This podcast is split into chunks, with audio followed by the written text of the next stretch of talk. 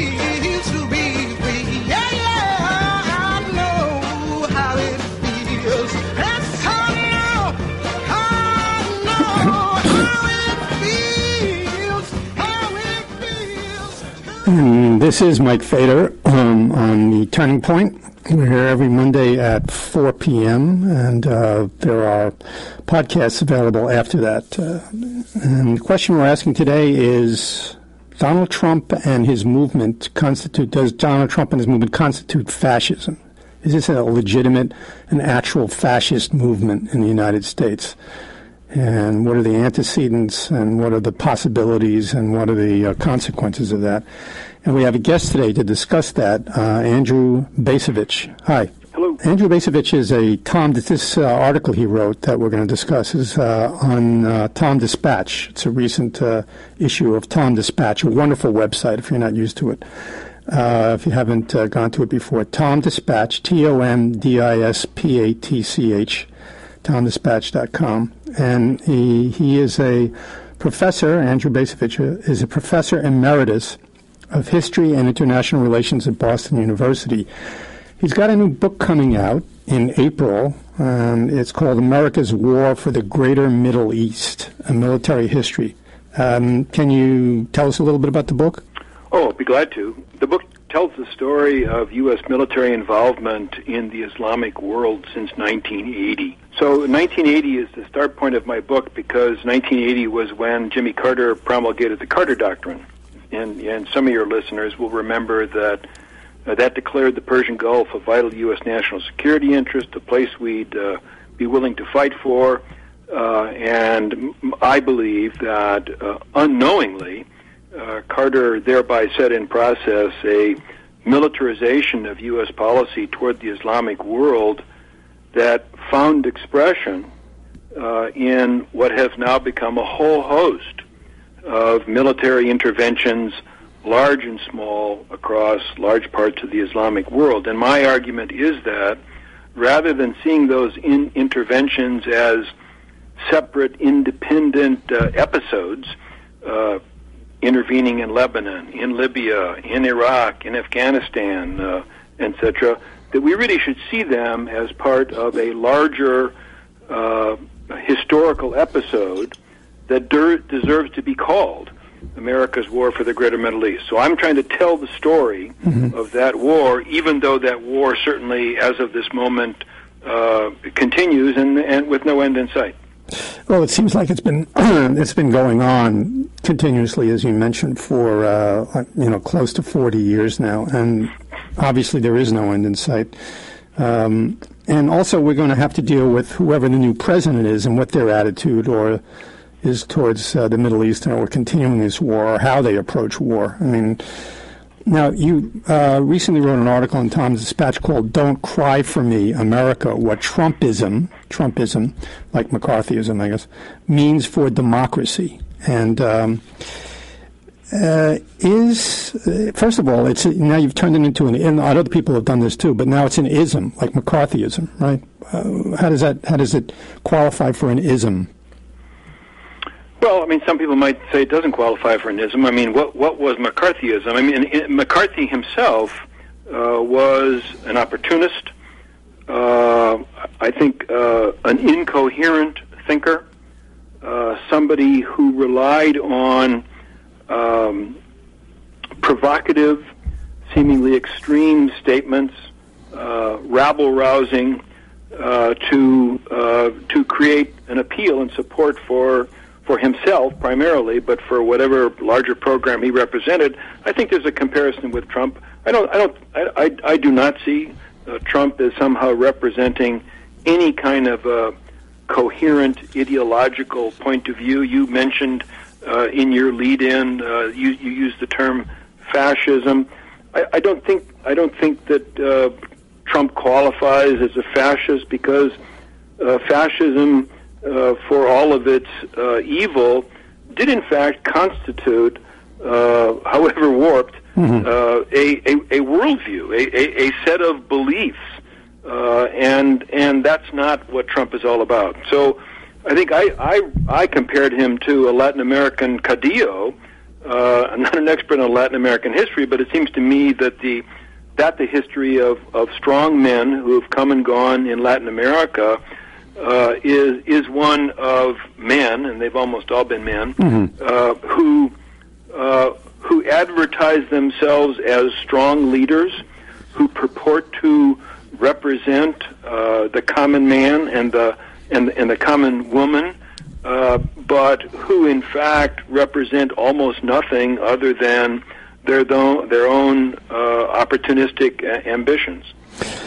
and yet somehow they can always count on uh, thousands, if not millions, of people to rally behind them. Uh, this is what this has happened before, and the reason I bring up fascism is that there are many similar um, sociological, demographic, economic, whatever problems that confronted Germany in the late 20s and 30s, and um, you had the same kind of, but here again, as you mentioned, you had Hitler at least, and it's the same thing you said. It sounds so bizarre to say, but he wrote a book. He had a plan. He had a coherent, uh, a coherent uh, way into the future, a structure, people that things that he wanted to accomplish. God, God help us. But Trump doesn't seem that way, and. Um, but it's amazing how, well, it shouldn't be so amazing if you read history what you mentioned in Latin America, Juan Perón in Argentina, and um, other people like that, strong men, um, they always seem to have. Uh, maybe this is because of the way human nature is, or because of economic circumstances.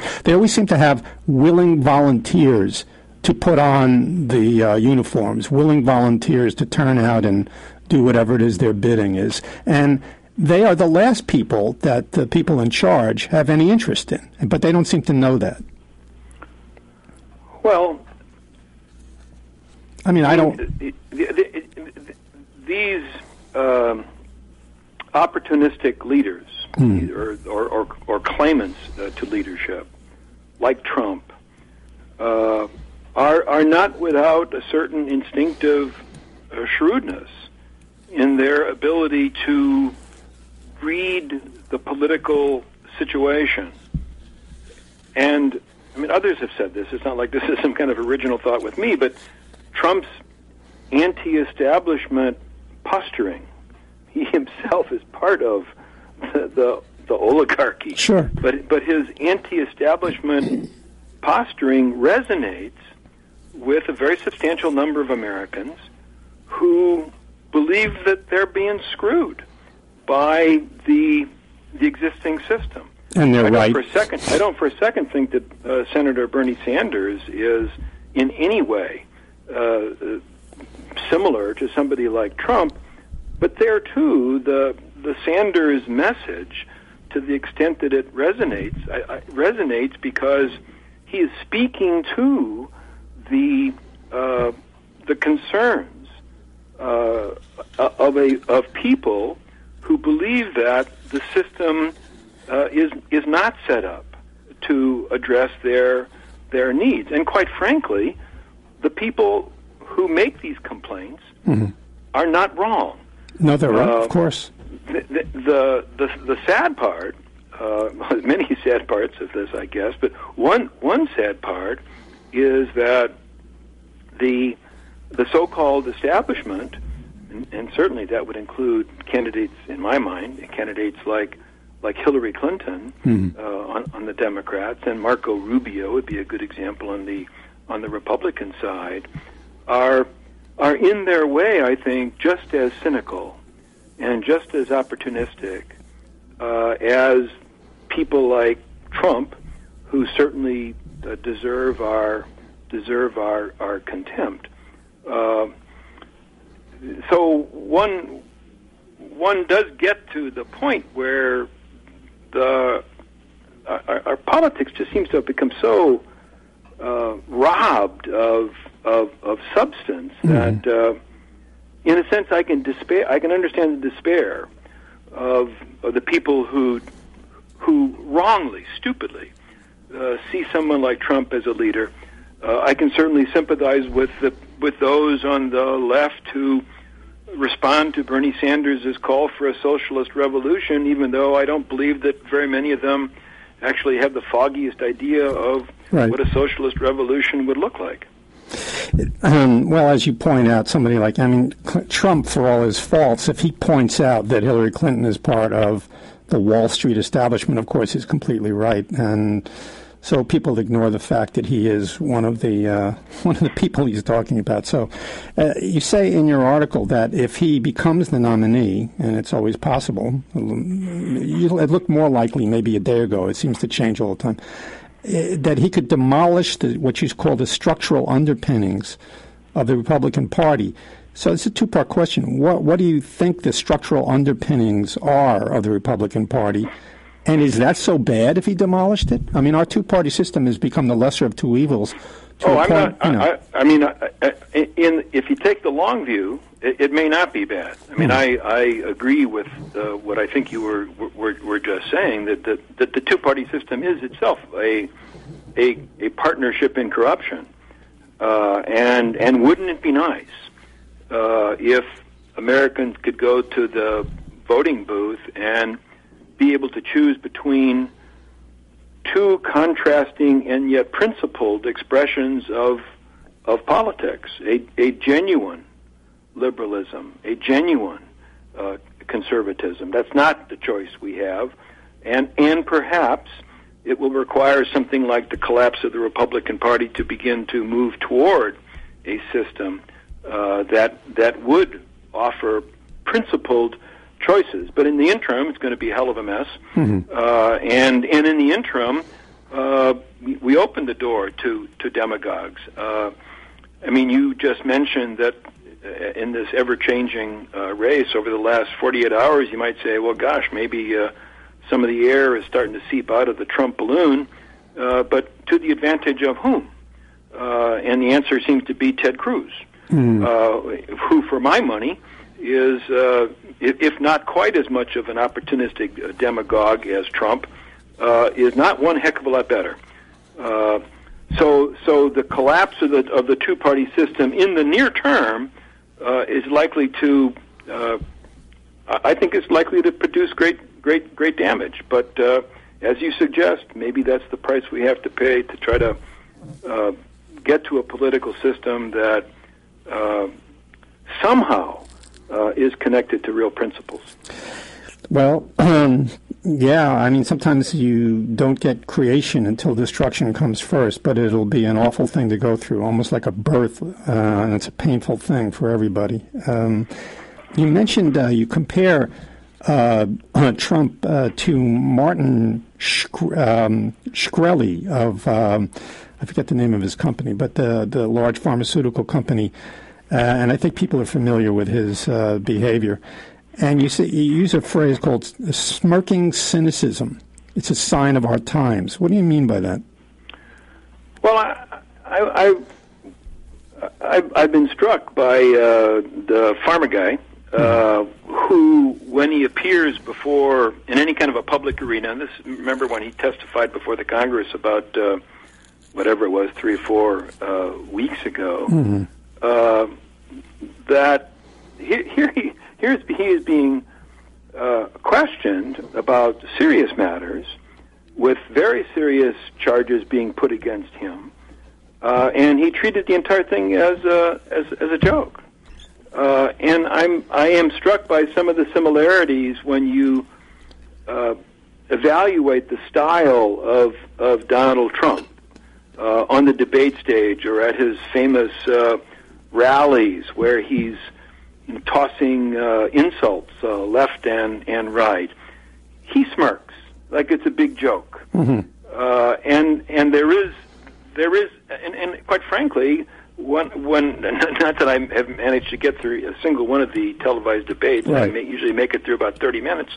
But you see that same smirking cynicism on the part of of media figures who are who are playing a gotcha game, who who ask questions that seemingly are as much about themselves, uh, about posturing, uh, than than about trying to elicit information that might actually be useful to a potential voter trying to figure out, uh, you know, who to support in the presidential election. So there, so this mood of of smirking cynicism, uh, at least to my mind, uh, is is is quite prominent in our politics today.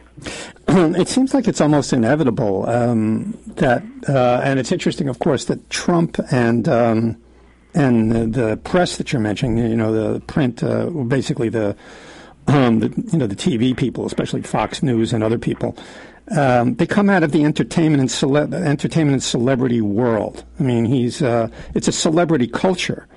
And, well, there's uh, no, but there's no there's no there's no boundary between these worlds anymore. I mean, the the, the borders have smudged. People move people move back and forth. Uh, they have they have a foot in both camps, mm-hmm. uh, and and I do think that that uh, contributes to the transformation of our politics into an extension of the entertainment uh, industry. Uh, and it, it I, I, guess American politics has always been have always been colorful. Uh, ca- campaigns have always had an aspect in which candidates tried to entertain or amuse uh, uh, potential voters in order to attract attention. But today it's gone to extremes. Mm. I think, well, even when you look at the um, look at the conventions, mostly they've been um, theatrical productions sponsored by large corporations. So it's all, That's it's fair. all, yep. you know, yep. it's, it's all headed that way. And you say also that celebrity conf- confers authority. Well, I mean, I think, I mean, who, who, how could you possibly imagine that a real estate tycoon uh, who had a reality TV show in offering himself as a presidential candidate would be treated as uh, that that that in and of itself would be treated as a serious uh, proposition, and yet uh, there there is a genius uh, I think about Trump that uh, he uh, recognized uh, that there are ways to convert uh, celebrity status into political standing, and, mm-hmm. and that's what he has done with uh, considerable success. Uh, he calls well, it's yeah. He calls his followers fans, and that all makes sense. Um, it does, yeah. Uh, the the press and uh, the Republican Party uh, and the system, it's the cult, whole cultural system of self seems to have uh, created Trump. Um, but it's not just the right. I mean, when you if you watch something like CNN. Uh, network news or even MSNBC, which is, you know, to I can't say they're leftist, but they're certainly like democratically oriented or some, somewhat liberal they they all participate, and even the, the, presidential debates. You have one, you know, what is the state of the world, and what is your solution? You have one minute, and then you have thirty seconds to answer it. You know, and they're always interrupting each other. And uh, here's a serious question: uh, How would you, uh, you know, convert? Uh, you know the uh, the American economy so that people finally had jobs. What is your plan? You have thirty seconds. You know, I mean, it, you know. I, am with you. I mean, it's a, it's it's a soundbite world, and and and it's a soundbite world. Uh, not not because that responds to the needs of the American people to make decisions about who to vote for. It's a soundbite world because that responds to the needs of the uh, the TV networks. Uh, this is what works for them uh, as an approach that uh, generates uh, higher ratings. I, I mean, I can't cite chapter and verse here for you, but my general impression is that the the televised debates, particularly the Republican televised debates, have been an absolute boon uh, oh, for the television networks that have have sponsored them. I mean, they're making money hand over fist. They're they're they have impressive ratings. As you say, you know, the day after the debate, uh, then in particular the the TV uh, the news networks then spend the next 24 hours uh, parsing the significance of of what was said during the course of the debate. So um, there's a lot of people making a lot of money. Uh, it's just not clear that that's contributing to the civic education of the American people. Well, no, I don't think so. What would you say was the last substantial or um, intelligent uh, Repo- uh, presidential debate between two people who had different points of view and, and spelled them out in an intelligent way? Oh, gosh, I, I don't know. You know, I'd, I'd have to go back and sort of look at the videotape of. of uh, Maybe you know, Kennedy and Nixon. I don't. I don't. Well, it might have been that. It might have been. I don't know. It might have been. Uh, you know, Reagan Mondale. But uh, mm-hmm. it's been a while. Um, and you say Ted Cruz taps into the same vein of pissed off, you know, nativism in America. Um, and what you say is they both agree on domestic policy and foreign policy. And as far as domestic policy, uh, what is their what is their general agreement about domestic policy? Where what's wrong, and how do you fix it? Well, real Americans are getting screwed, uh, and uh, and and therefore we've got to make sure that uh, people who aren't real Americans uh, are, are not able to pick our pockets uh, and and and therefore uh, keep immigrants out, uh, re- eject the immigrants, illegal immigrants that are that are here, uh, and and uh, cut a better deal, uh, business wise, with uh, foreign countries that are uh, reputedly uh, getting the get, getting getting the better part of the deal, notably China. And and you say really that the two of them agree that everything that's wrong in America now is all Obama's fault, right? Yes, I mean, uh, uh and, and, well, this is the this is the, the general Republican uh, point of view. It's it's really extraordinary that uh, to listen to Republicans discuss politics, uh, nothing happened before January 2009 when Obama took office and everything that has happened since January 2009 has been a total catastrophe. So, so you know, George W. Bush is uh, it's almost like the old Soviet Union where uh, the Stalin would order that uh, people be their photographic images be erased from from pictures when they fell out of favor. George the George W. Bush administration, with all the catastrophes that it created, somehow doesn't exist as far as the Republican Party uh, is concerned. It's really quite bizarre. And and as far as domestic, as far as foreign policy, the two of them agree too. Uh, and you point out, you know, that Russia is threatening, especially and also Europe, but also in Syria, uh, they're involved, and North Korea, China, ISIS, Iran, and well, I, don't, I mean, I don't think either uh, uh Trump or Cruz has a, a, a, a, seriously thought out perspective on foreign policy. Right. Both, however, uh, indulge in this militaristic, bellicose chest beating. Uh, uh, you know, bomb them until the sand glows. Mm. Uh, torture the terrorists and their families. Uh, that um, that appeal that does appeal uh, to sadly does appeal to a, a portion of the American uh, electorate that, that thinks that by simply throwing our weight around in the world uh, that we're going to be making things better. I, that's not my view, uh, but on the right, uh, that view has some amount of appeal. Um, well, Hillary Clinton seems to have some um, predilection in that direction herself. No doubt about it. Absolutely. Absolutely. Well, uh, last question, and you're listening to a- Andrew Bacevich, who is um, talking about an article he wrote on Tom Dispatch. He's a professor emeritus of history and international relations at Boston University, and look for his book that's coming out in April called "America's War for the Greater Middle East: A Military History." Um, last, you say if Trump is elected, our constitutional our constitutional democracy is, if not actually in peril, but maybe uh, doomed if he's actually elected. Um, it seems to me, though, that he his wrecking, his possible wrecking of our constitutional democracy, which I believe probably would happen, has been coming for a long time. It's been decaying for decades, uh, you know, for various reasons.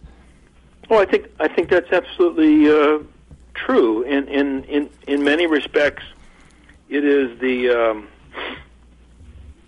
it is the vulgarity, uh, the undisguised sort of contempt for uh, the system that is at the heart of Trump's candidacy that highlights, you know, brings to the forefront the decay of our democracy that, as you suggested, has been ongoing for quite some time. He he he really he he, he lets us see quite clearly uh, how far down the road to perdition we have already uh, advanced. Mm. Well, um, no, I mean it's uh, maybe it's useless to make predictions, but uh, I suppose it's based on hope that you always hope that even in the Republican Party, the the higher ups are criticizing him, and his fans are reacting angrily to that. That in the end, that there's still enough functionality in the American democratic system where voters will, uh, if they have a choice between Trump and Clinton, lesser of two evils, in my opinion, will exercise their right and reject his movement. But um, we'll wait to see what happens. We'll wait to see. Andrew Bacevich. And uh, if you want to check his article out, it's called on Tom Dispatch. It's called "Don't Cry for Me, America: What Trumpism Means for Democracy." And Bacevich is spelled B-A-C-E-V-I-C-H. Again on Tom Dispatch. Thank you so much for uh, for joining us this morning. Thank you very much.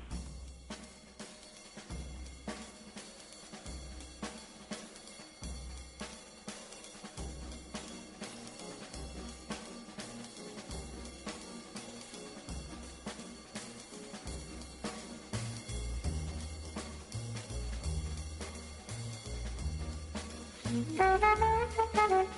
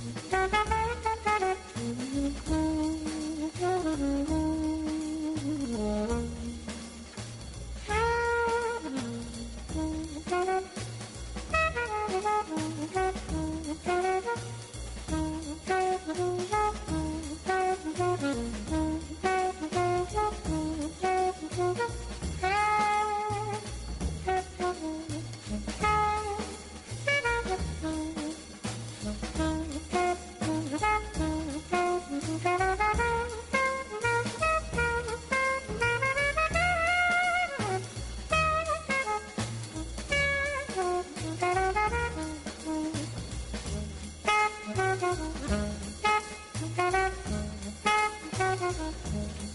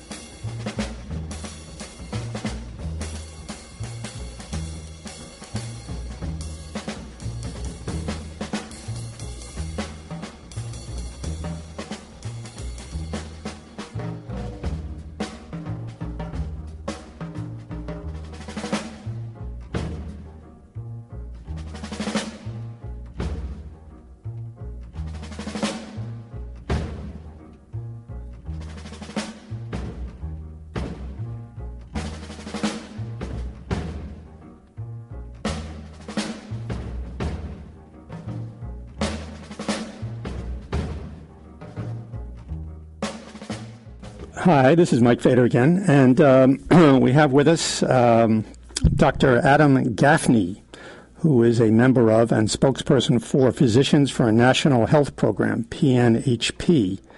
Uh, what's the website, Dr. Gaffney? The website for P- it is pnhp.org. Mm-hmm. Okay, and uh, he's a research fellow in pulmonary and critical care medicine at Massachusetts General Hospital and um, he got his medical degree from uh, New York University School of Medicine and completed residency training at Columbia University Medical Center, where he served as chief resident. He is a frequent writer on health policy, blogging at theprogressivephysician.net, theprogressivephysician.net, and publishing in USA Today, Salon, in these times, Truthout, and other places.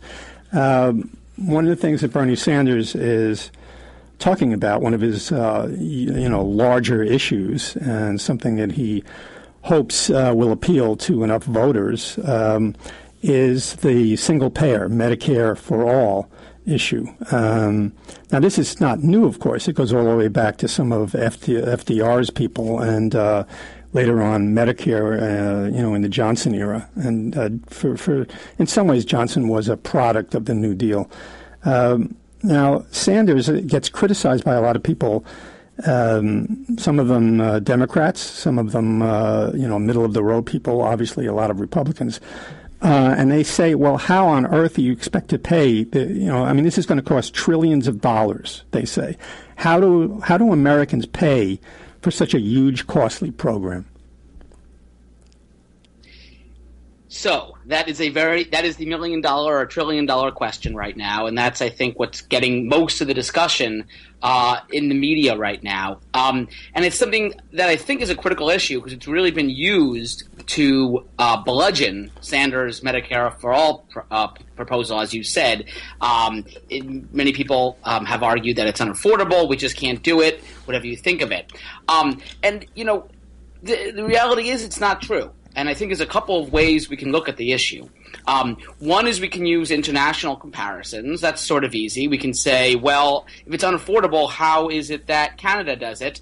Um, spends much less than we do and still has a single payer program if it's so fundamentally um, unaffordable.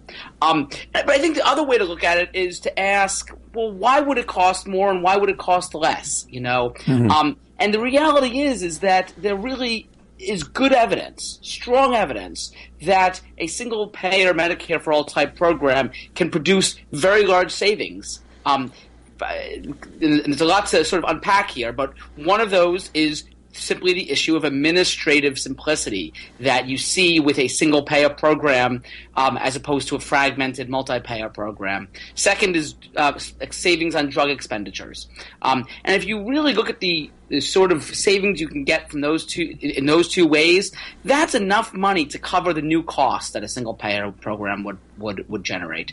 Um, so I disagree with sort of a lot of the liberal comment um, uh, commentaries that have come out recently saying it's unaffordable. It's not unaffordable. Um, other countries can do it, and so can we. So it's not a question of uh, any. I mean, although there are there are types of taxes that I think most people, if they understood what they were, would approve, like you know transaction taxes on Wall Street. Uh, uh, higher taxes uh, for corporations who don't even pay them at all sometimes. Uh, so all these are tax programs which uh, which seem to be eminently attackable. But you're just starting out with uh, something that doesn't even involve a tax or even any even an American paying one extra dollar in tax, a regular American, not just you know rich people or a transaction tax. Although a transaction tax would bring in tens of billions of dollars, uh, you know, Wall Street transactions, bonds, and stocks on a daily basis. But um, well, uh, the one thing I just to interject for one quick second. Um, sure. So what, what, I do want to make clear is that um, um, I'm talking about overall health spending. The reality is is that um, we would need some taxes, as as, as you describe.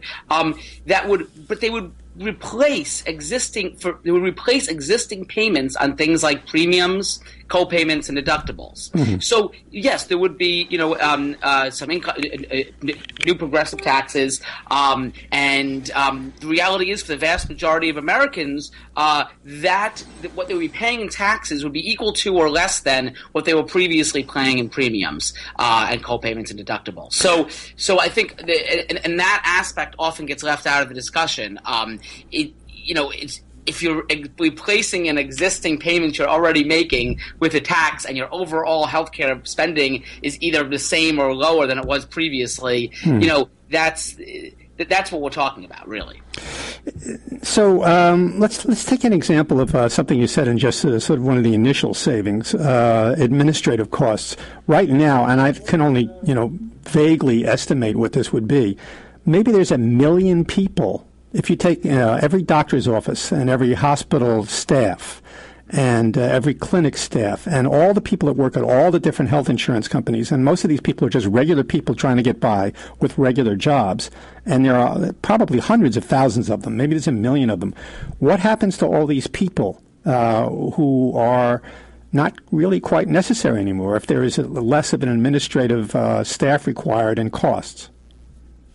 So I think that's a very fair question, and it's a and, and, and it's a real issue with with the Medicare for All program. Um, just to reiterate, as you said, um, we're talking about replacing the private insurance, the health, the, the, private health insurance industry for the most part, right? Um, and so um, those um, a lot. There are a lot of workers there, as you described, and obviously those people need to to, to, to, to be able to provide for themselves and can't just be you know abandoned. So, you know, there are many details that would need to be worked out as we got closer to, tr- to translating a proposal into a bill. One thing that I would support, and that a lot of other people talk about, um, and that has been included in previous pro- proposals, is to spend a substantial amount of money um, helping people who are displaced from their current jobs into other sorts of jobs. Um, perhaps um, you know, uh, training to, to actually deliver medical care um, would be something that I think we're going to have an increased need for. So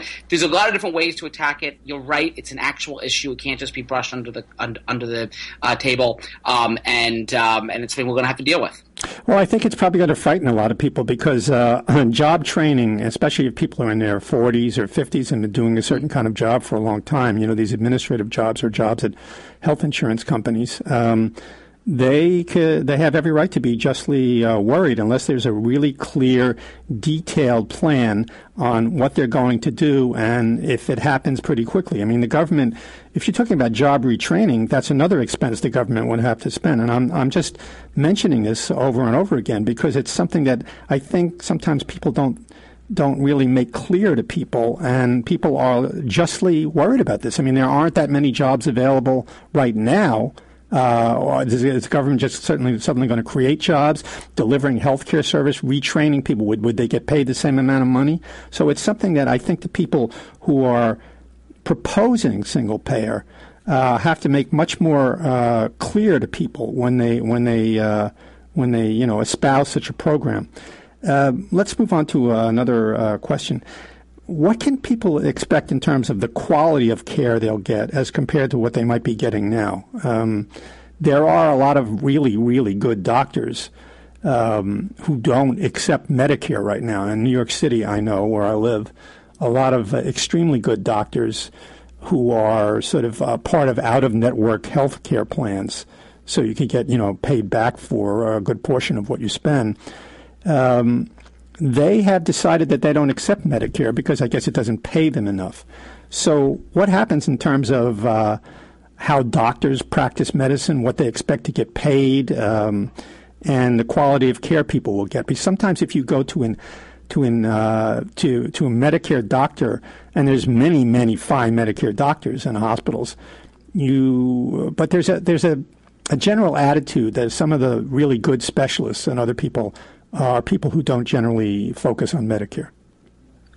Yeah, I think that's a real aspect of our current healthcare system. I mean, look at um, Medicaid, for instance, just to bring that example in. Um, the number of physicians that don't accept Medicaid is even is even more of a problem. So uh, this is the reality of our current system, right? There's different tiers of coverage, and depending upon which ones reimburse more and which ones reimburse less, some doctors are out of network um, one thing we've seen even with the Affordable Care Act is that um, some of the plans that you purchase in the marketplace, um, you know, the online exchanges have what people describe as, you know, quote, narrow networks of doctors and physicians that might exclude major academic medical centers. Um, mm-hmm. So I, I, agree with you that there's a problem with um, some physicians not taking Medicare, but certainly it's a major problem with Medicaid, and it's also a problem with some private insurance as well. So I, so, so this is the situation we're in now, right, where uh, different ins- different providers accept different insurers, and it's a, and it's a mess in many ways. Oh yeah. Um, so you know, would that be a problem under a Medicare for All program? I think is what you're asking. Um, and I think the answer is no, because there would be a single program. It would be very hard uh, to not to not participate in such a program. Obviously, the program would need to reimburse sufficiently to, you know, give a reasonable salary to, to physicians and to make sure they can keep their lights on and all that. So that would need to be negotiated in a fair manner. Um, but I'm not worried about physicians not partic- participating because this would be the single payer. There would be no alternative uh, in terms of other insurers. Um, and so you could expect that basically all doctors um, and certainly hospitals and medical centers would, would participate. Um, so it would it would actually move us away from the sort of silos and the and the, the tiers and the the, bar- the barriers and the walls that currently exist in our system towards something I think much more egalitarian that would allow um, basically everybody to, to, to, to, to go to the doctor or the hospital they wanted to. Fair answer. Um, if you just tuned in, we're listening to Dr. Adam Gaffney, and he is a member of and spokesperson for uh, Physicians for a National Health Program, PNHP. And um, so, in other countries, how does it work? How do, how do the populations, the citizens of other countries, pay for their single payer uh, insurance? Places like Sweden or Germany or Canada, and I think England too. Um, and what's the quality of care like there? So um, the, the, it, there's no straightforward answer to that because the reality is each of those countries actually has even though we you know sort of speak of European universal health care as a sort of monolithic entity, the reality is that those systems actually have significant differences. Um, and in fact, so, some of those countries don't really have what we call single payer. Uh, England, uh, UK does, Canada does, um, but places like Switzerland, um, for instance, actually have something different that actually does use uh, private insurance. So there's a lot of differences between between those programs. You know, I think if um, if you look at places like Canada and, and UK, they they, they um, there's minimum out of pocket payments when you need to go to the doctor. Uh, in England, they have it for prescriptions, um, I believe, but not for going to the doctor or going to the hospital. Uh, so you don't pay out of pocket. Uh, there are no insurance premiums because you don't have insurance per se, and so it's funded basically out of, uh, for the most part, out of out of general taxation, mm-hmm. you know, and progressive taxes.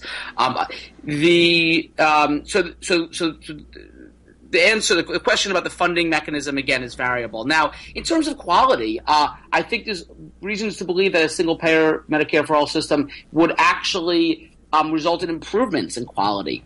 Um, the Commonwealth Fund, um, which is a health policy think tank that does a, a lot of important work, um, but is not, you know, is not per se a single payer sort of supporting organization by any, by any means, um, did a um, survey. I think it was either last year or the year before, comparing um, a number uh, U.S. versus a number of nations in Europe, and, and quality, we actually, you know, basically scored towards the bottom. So, um, and uh, so there's many reasons to, to think that single payer systems actually uh, function better in terms of in terms of quality, mm-hmm. at least comparatively. Uh, and now I think a lot of people are really concerned with the idea with the cost of drugs. I mean, the cost of drugs in, in for people and maybe people use too many different kinds of drugs, and maybe uh, the uh, you know the the selling of drugs now on TV and everywhere else. It's being pushed everywhere, um, but. Um, drugs are astoundingly expensive in the United States, probably more here than anywhere else in the world. Um, why, why are uh, are drugs so expensive, and how would single payer reduce the cost of drugs for everybody? I think this is a critical question, and I think people are seeing this day to day in terms of the, what they're paying when they go to the pharmacy, um, and you know um, what they're paying in co-payments or co-insurance when they pick up an, an, an, a new drug that they've been prescribed. Um, so we are unique in how much we pay for pharmaceuticals in the United States. Um, why is that? Well, essentially, um, if you have a patent on a medication it basically gives you a monopoly, which is the point, right? Mm-hmm. Uh, but that comes with a serious downside, which is that pharmaceutical companies can more or less price their drugs at you know what people describe as what the market will will bear.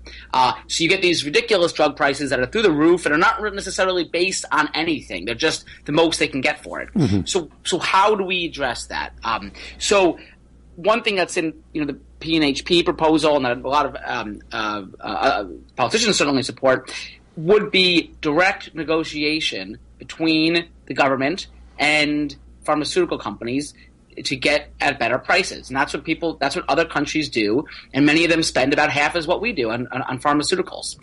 Um, so that's a very powerful, potent way to reduce drug costs. Um, you know, Medicare doesn't do that now. Hmm. And it doesn't do that because it was explicitly prohibited from doing it uh, by a clause in the 2003 uh, Medicare Modernization Act, uh, which gave us, you know, Medicare Part D, the, the drug benefit.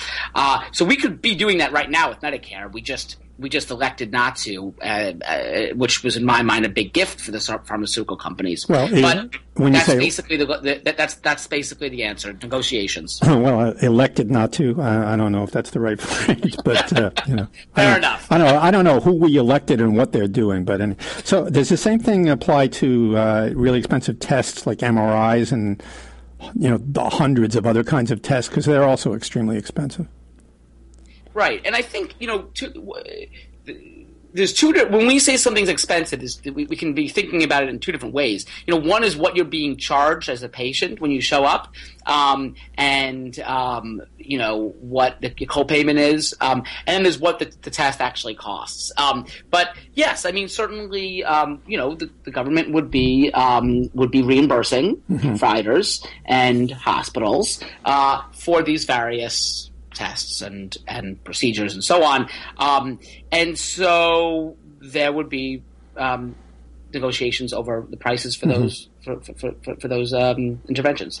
Uh, we only have a, like a, two minutes left or so, but so let's say that we did want to institute, or I mean, somehow the the American, you know, corporations and uh, the uh, the representatives uh, of the people who are actually sometimes working for these corporations. Let's say the conditions turned out to be that uh, we uh, we a lot most people, and I think most people do want, uh, you know, single payer. What do we do? Scrap the Affordable Care Plan or build on it, or how does how is that going to work? And we only have, like I should say, like a minute and a half, two minutes. Um, sure. So what? So how would it work? So I, I, don't think we should scrap the Affordable Care Plan until we have something to replace it. Mm-hmm. Um, the Affordable Care Act. Uh, yes, I mean you wouldn't. The Affordable Care Act, you know, helps many people get insurance through a variety of mechanisms. Um, as you phase in a single payer program, and there's different ways people have talked about doing it incrementally, and that's a whole other debate. But um, as you phase it in, uh, people will be insured through a single national health program insurer, and yeah, you wouldn't have uh, Medicaid and Medicare um, and private insurance plans anymore. Be covered by one big plan for everybody, uh, one big network of doctors and and health centers. Um, it's a big task. It's uh, unquestionably a large project, but it's doable. Other countries have done it, uh, and I think we can do it.